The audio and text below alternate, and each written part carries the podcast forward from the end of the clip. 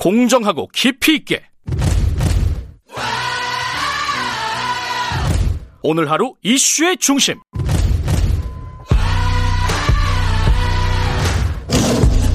김경래의 최강 시사.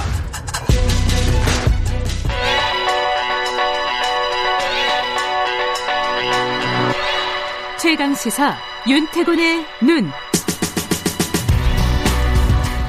네, 윤태곤의 눈, 어, 윤태곤 정치분석 실장 나와 계십니다. 안녕하세요. 네, 안녕하세요. 국민의힘 얘기 좀 더 해보죠. 예. 어, 요새 좀 국민의힘이 뭐랄까요? 머리가 아픈 상황인가요? 그렇죠. 방금 성일종 의원 말씀 제가 쭉 들어봤는데 예. 이제 몇 가지 다시 짚어보면 추미애 장관 건 먼저 예. 이게 이 국면에서 국민의힘이 특별히 뭘 못했다 이런 것보다는요 이슈의 피로도가 높아지면 반응도가 낮아진다 음, 그런 면이 있어요 분명히. 근데 이제 지금 일부 보도를 보면은 추석 전에 검찰 수사 결과가 나온다 뭐 이런 식의 보도들이 이어지고 있는데 결과가 나오면 한번 재점화 되겠죠. 지금은 약간 피로도가 있는 상황이다. 네, 근데 예. 결과 나오면 뭐 이게 봐주기냐, 뭐 어떻게 된 거냐, 음. 뭐 검찰 뭐 장악이냐 이런 식으로 야당은 이제 이슈를 한번더 음. 올리려고 할 테고. 박덕흠 의원. 그렇죠. 예. 근데 이게 제가 볼 때요, 21대 국회 좀 독특한 점이 있어요. 어떤 거죠? 원래 이 사람들을 공천 단계에서 검증하지 않습니까? 원래 그렇죠. 네, 자기 당 내에서 검증을 음. 하고 또 총선 기간에는 말하자면 서로 서로 검증해 주는 거예요 후보들끼리. 그렇죠. 서로 막 간에 공격하지 않습니까? 네거티브 공격도 그렇죠. 하고. 공격이라는 게 검증이지 않습니까? 예. 이게 선거를 통해서 걸러지기도 하는데 이번에는 코로나 19 때문인지 모르겠는데 공천이고 선거고 그냥 어 하고 넘어가 가지고 그래요. 선거 다 끝나고 나니까 국회 개헌하고 나서 막 검증 본물이에요. 아하. 이게 뭐 나쁘다는 건 아닌데 좀 예. 독특하다 음. 평시에 비해 가지고 네. 뭐 예컨대 김홍걸 의원 건 등으로 해서 국민의힘이 공세를 펼치다가 역공을 당하고 있잖아요. 네. 뭐 꼬리 자르기다 아니다 말도 많지만은 김홍걸 의원은 제명이 됐고 이상직 의원도 뭐 제명 탈당 그런 가닥으로 갈 것 같습니다. 그 박덕흠 의원은 삼선 의원이에요. 네. 충북의 본인 지역구에서 되게 탄탄한 기반을 가지고 있고 또 최근에 이제 충청의 그 국민의힘 아주 중진 의원하고 사돈도 맺었어요. 네, 네. 중앙 정치에서 그렇게 잘 알려진 분은 아닌데 정치적 위상은 김홍걸, 이상직 두 사람보다 높다고 봐야 되겠죠. 음, 네.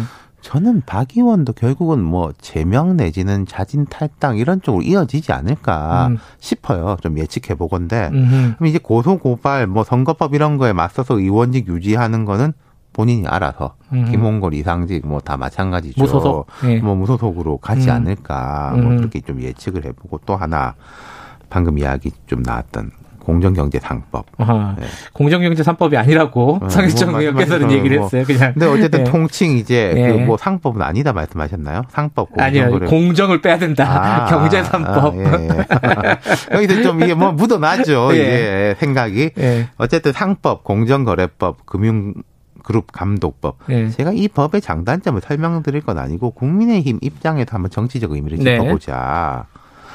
김종인 위원장이 강하게 드라이브를 걸지 않습니까? 네.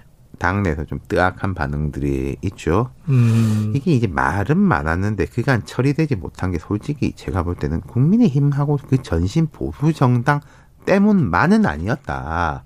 음. 민주당에서도 그렇게 이걸 하고 싶은 사람이 많지는 않았던 것 같다. 대놓고 반대하는 건 아니더라도 아, 예. 서로 서로 좀 핑계를 댄 게 있었죠. 아니 당신네가 의지가 강하지 않지 않냐. 아, 근데 지금은 어, 당신들이 반대해서 우리 못한 아, 거다 그렇죠. 이런 식의 근데 핑계. 지금은 분위기가 다른 게 서로 서로 이제 밀려오고 있는 형국이에요. 음, 그래서 네. 서로 핑계를 못 대고 너희 생각은 어떠하냐 이렇게 음. 된 거죠. 음흠.